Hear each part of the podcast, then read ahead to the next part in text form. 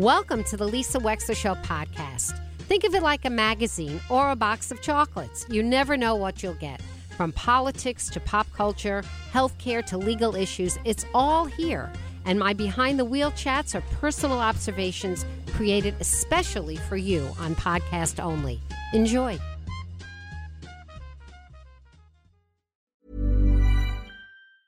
Ever catch yourself eating the same flavorless dinner three days in a row?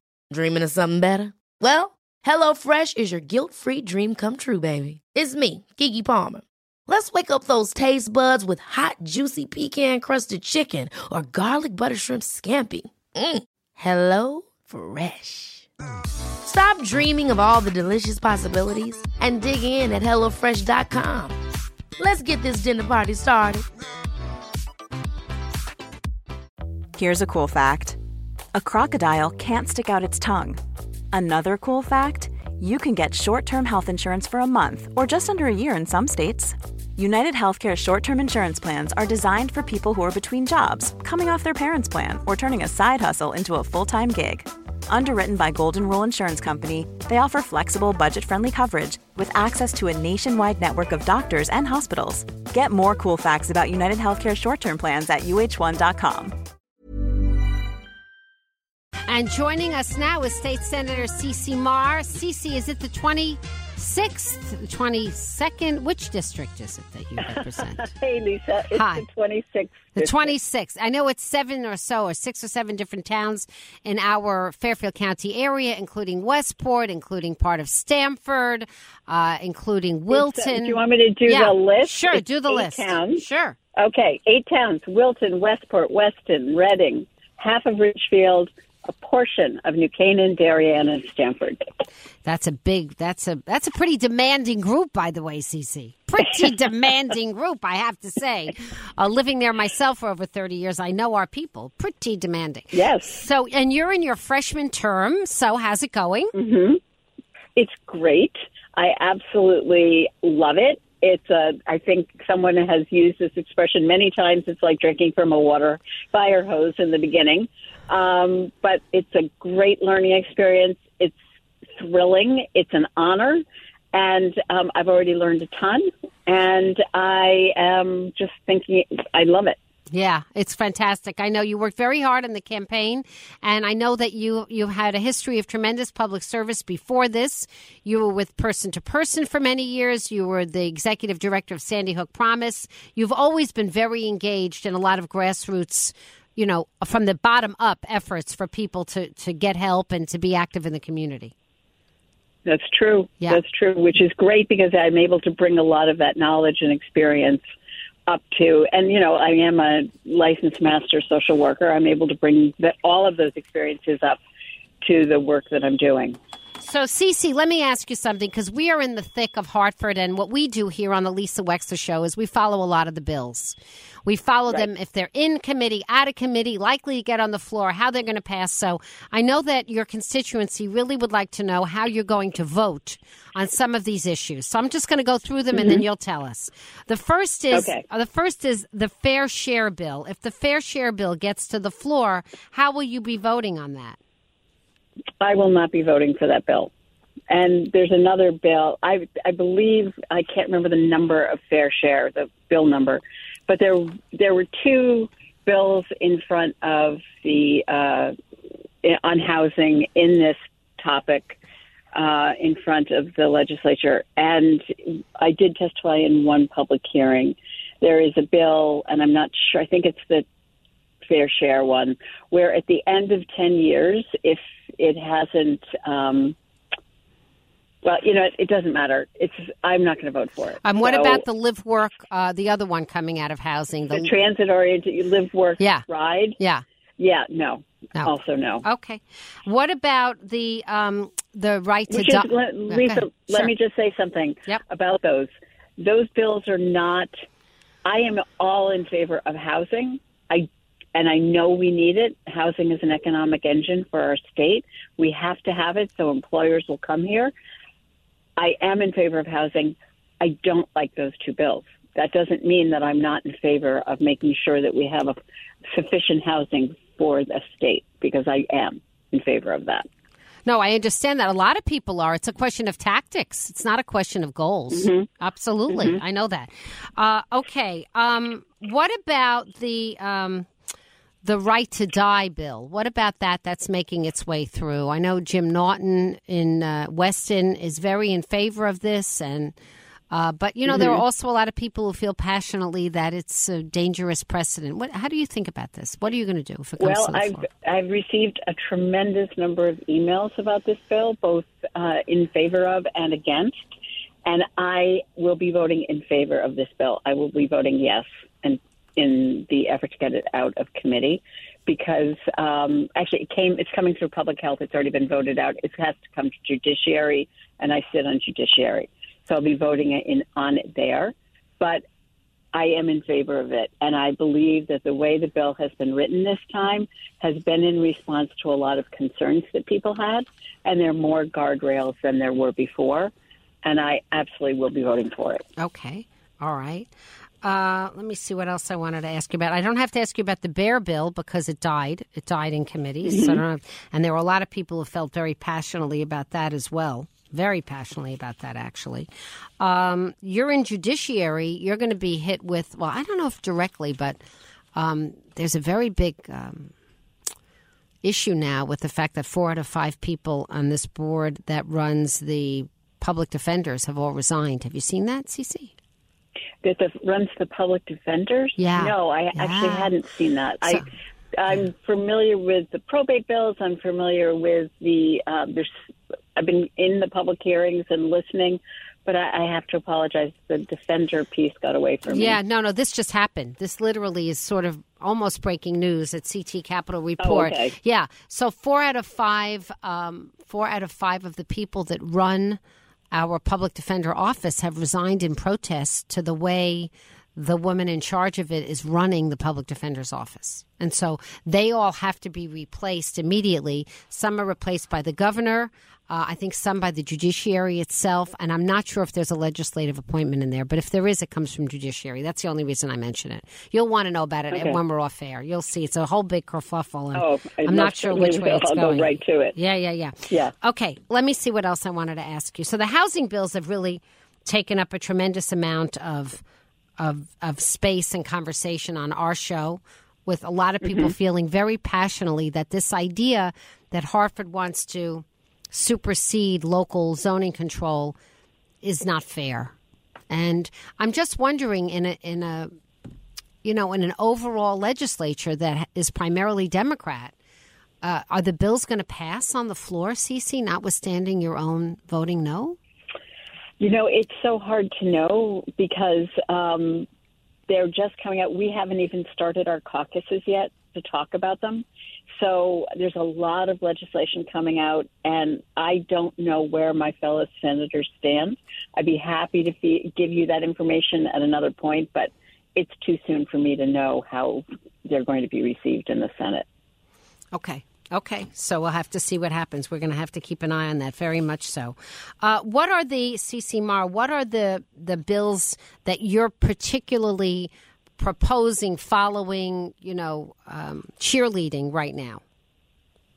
Well, there there's SB two, which is coming, which came out of the Children's Committee, where we are looking at ways of increasing support for mental health.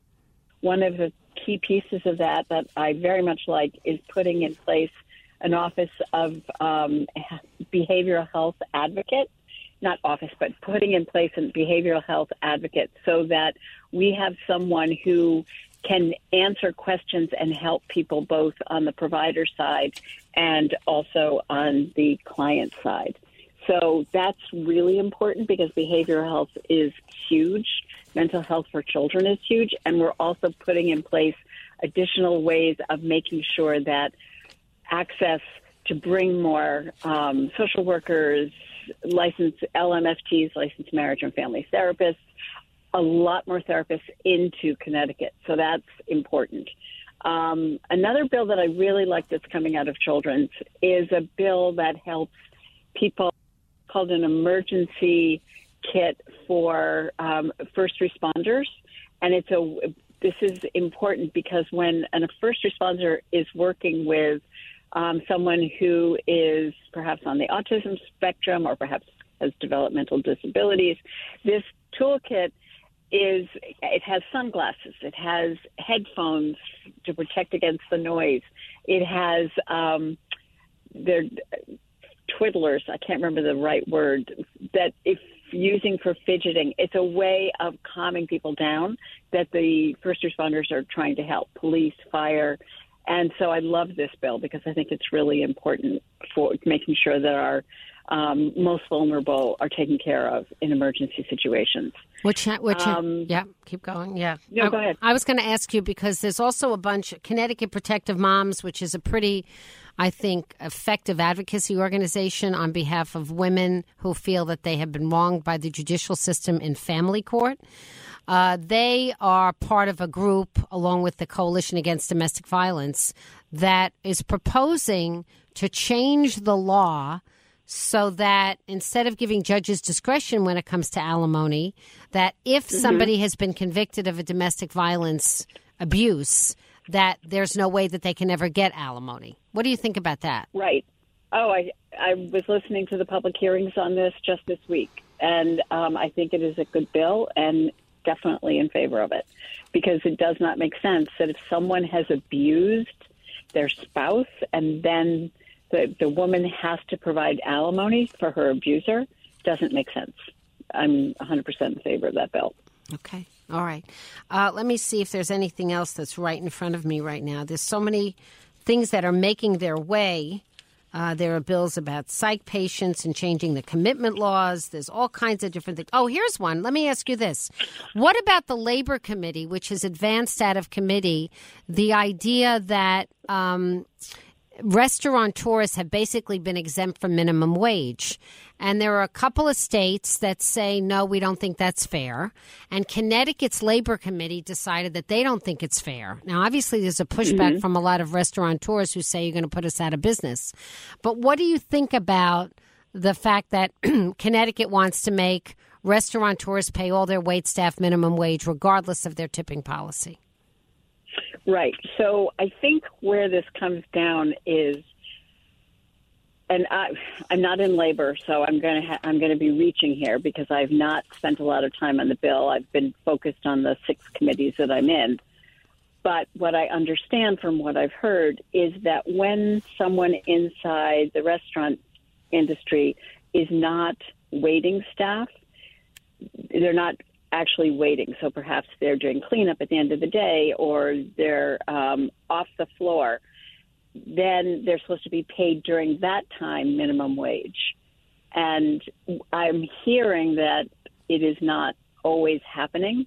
And so, because it's not always happening, I think that that's given rise to this bill. I don't know for a fact um, how this bill is going to be received as it moves out, you know, now that it's coming out of committee. But I think it's something that we're going to be talking about, and I'll be looking at and digging into more deeply. You know, Ceci Maher, I have a question for you, and I know you're a freshman, but you're a pretty savvy lady.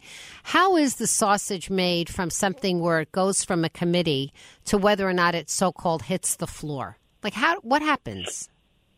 Okay, so this has been part of my learning experience too, Lisa, and it's really, really interesting. Um, so basically, a bill gets proposed, and there were 4,000 bills that were proposed this year. Only 4,000. Um, which have, okay. only 4,000. Right. Many of whom, many right. of the bills, not all, but some of the bills um, had multiple proposals. So, for example, I put in a medical aid in dying bill. I was one of, I think, six. Mm. All of them got referred to public health. Then they get all put into one bill, and then it gets looked at. So let's use medical aid in dying those six bills go into one bill. It gets debated. There's public hearings on. It gets debated in committee. They agree to move it to a public hearing. They have a public hearing, and then after the public hearing, they look at the bill again, decide if language needs to be changed, and then if language needs to be changed, they J they do a joint favorable from House and Senate to the floor or if the language needs to be changed, joint favorable substitute, meaning it has substitute language. And then it goes into, if it's a House bill, it goes to the House and then if it's a Senate bill, it goes to the Senate, and then all of those bills get discussed in caucuses. They get discussed on the floor of the House. They get discussed in the caucus, then in on the floor. So there are many places along the way that things um, perhaps might not get out of committee, might not get out of caucus. So once it gets out a of a committee, does it go to a caucus before it goes to the floor? Well, in the Senate, is the Senate caucus is made up of the Republican caucus and the Democratic caucus. So and it's yeah, the whole Senate. go. So it's the whole Senate. No? No, it, they're separate Senate caucuses, the Republican and the Democrat. Oh, I see. Okay. After those caucuses, they come out to the floor, and then they're debated on the floor by all the Republicans and Democrats together. But I guess what I'm saying is, let's say the aid and dying bill. Let's just say, as an, just as an example, aid and dying bill comes out of committee in a certain form. You're saying that bill then goes in its form to the Republicans and the Democrats, and then the No, Democrats no, decide if they like it. No, okay, tell me. No, because this particular bill, because it has to do with laws, it would come out of public health and be referred to judici- judiciary. Oh, so it goes And to it goes another committee. Another whole step. Oh, so sometimes one committee is not the whole situation. Correct. Oh, I thought it went. I thought every committee had its own sort of jurisdictional origin, and then if it came out of a committee, it went immediately or didn't to the floor. I didn't realize the same bill might have to pass through different committees. Yes, because for example, if there's a bill, there's several bills that have come out of human services that I'm on that have financial ramifications. So then they have to go to the appropriations committee where they're discussed in the total overview of what's being I see. So if they have a fiscal note, that ever present word fiscal note, which is to say if a bill's Yes. going to cost money, then appropriations has to meet and decide if there's room in the budget to pay for it. correct. Ah, And, s- and you know what. Lisa, I am saying this all as a freshman, so if I got anything wrong, No, but this is really me. good because nobody really knows how the sausage is made, really. and you're been there. a very, very right? interesting experience and learning. I've really enjoyed all the learning inherent in it. I bet. Well, I will tell you that the experience itself, Ceci, as somebody who doesn't have power, as somebody who's just sitting as a citizen, it's tremendously anxiety provoking.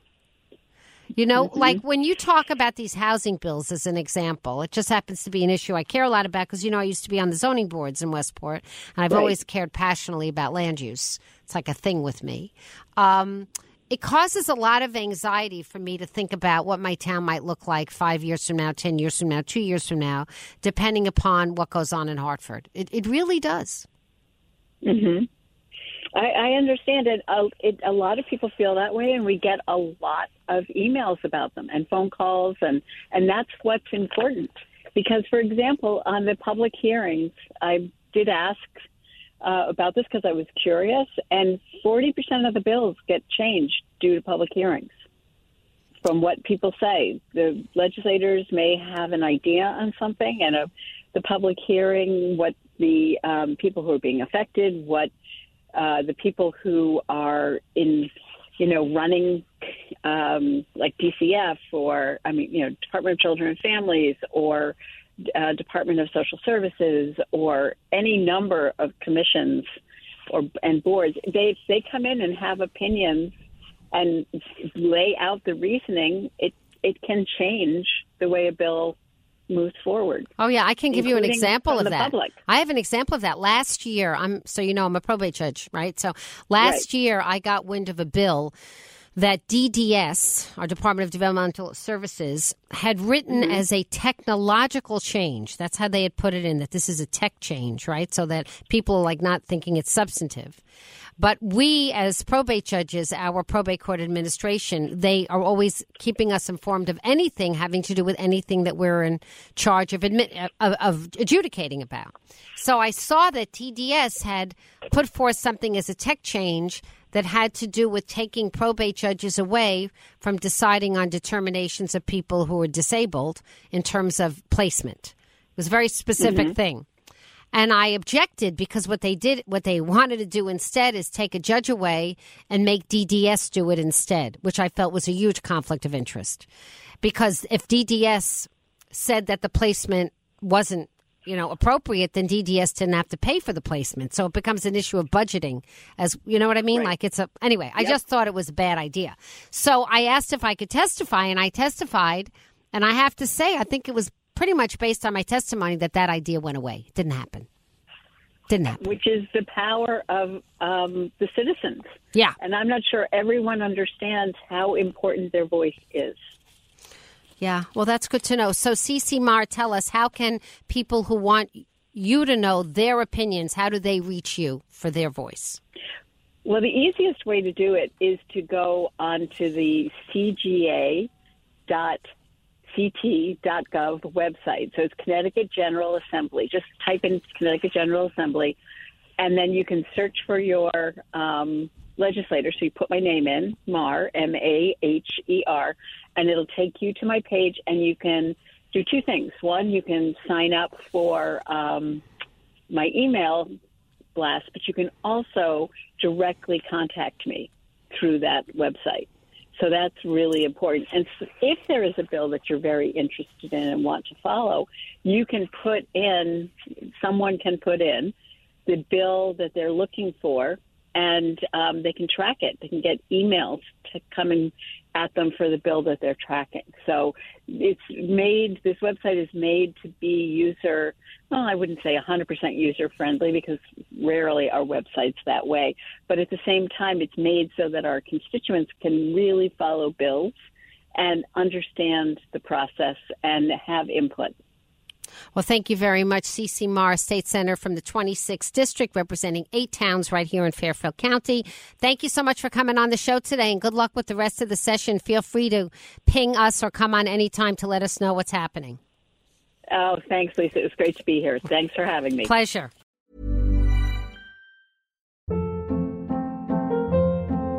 Hold up. What was that? Boring. No flavor. That was as bad as those leftovers you ate all week. Keke Palmer here, and it's time to say hello to something fresh and guilt-free. Hello Fresh. Jazz up dinner with pecan-crusted chicken or garlic butter shrimp scampi. Now that's music to my mouth. Hello Fresh. Let's get this dinner party started. Discover all the delicious possibilities at hellofresh.com. Imagine the softest sheets you've ever felt. Now imagine them getting even softer over time. That's what you'll feel with Boll and Branch's organic cotton sheets. In a recent customer survey, 96% replied that Boll and Branch sheets get softer with every wash. Start getting your best night's sleep in these sheets that get softer and softer for years to come. Try their sheets with a 30-night guarantee. Plus, get 15% off your first order at bollandbranch.com. Code BUTTERY. Exclusions apply. See site for details. Hi, I'm Daniel, founder of Pretty Litter. Cats and cat owners deserve better than any old fashioned litter. That's why I teamed up with scientists and veterinarians to create Pretty Litter. Its innovative crystal formula has superior odor control and weighs up to 80% less than clay litter. Pretty Litter even monitors health by changing colors to help detect early signs of potential illness. It's the world's smartest kitty litter. Go to prettylitter.com and use code ACAST for 20% off your first order and a free cat toy. Terms and conditions apply. See site for details. Thank you for listening. If you liked what you heard, please share it with your friends. And as always, feel free to contact me at lisa at lisawexler.com.